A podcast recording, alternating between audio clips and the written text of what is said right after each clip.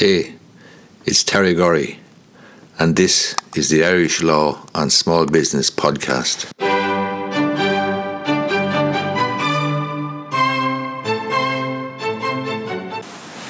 There's a report there today in the media of one of these sad cases where a family is uh, contesting a will of a deceased parent the judge in this case has warned the Terenure family that the only winners in any dispute would be the lawyers.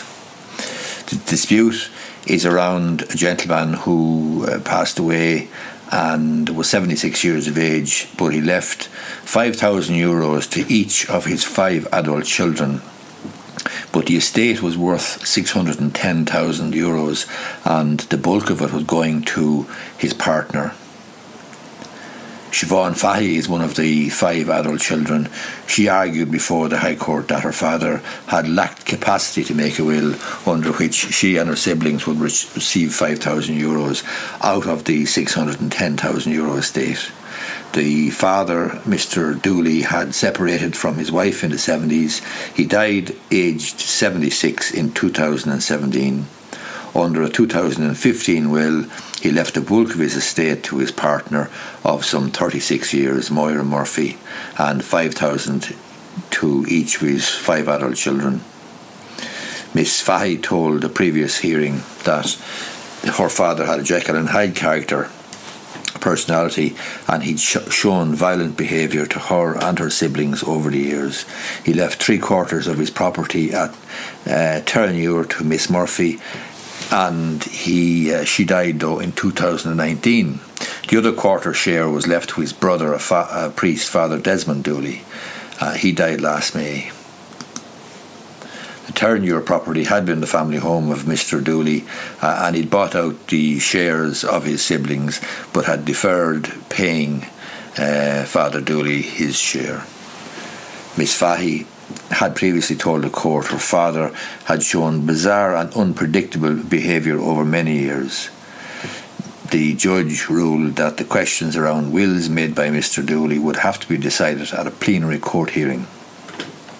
The judge said that it was clear that there were significant concerns since 2014 and likely at least two years previous to that about Mr. Dooley's mental well being and cognitive ability and capacity to make a will. However, the matter could not be ruled without going to a full hearing, which would be an expensive process, according to the judge, for those involved in the case. The judge said she was at a disadvantage in making a decision because Mr. Dooley's partner was deceased and he was estranged from his family. Richard Murphy was a nephew or is a nephew of Moira Murphy and the sole surviving executor of Mr. Dooley's estate. He's firmly of the view that Mr. Dooley held capacity in making his wills. Um, Mr. The other four uh, adult children are represented as well. They told the judge they intended to bring proceedings under the Succession Act to argue that their father had failed in his moral duty to make proper provision for them uh, in the will, and that's an application under Section 117 of the Succession Act 1965. While the estate of Mr. Dooley was substantial, it was not worth millions, the judge pointed out. Everybody could end up getting less if the matters are not resolved. I would urge all parties to see if they can come to a settlement.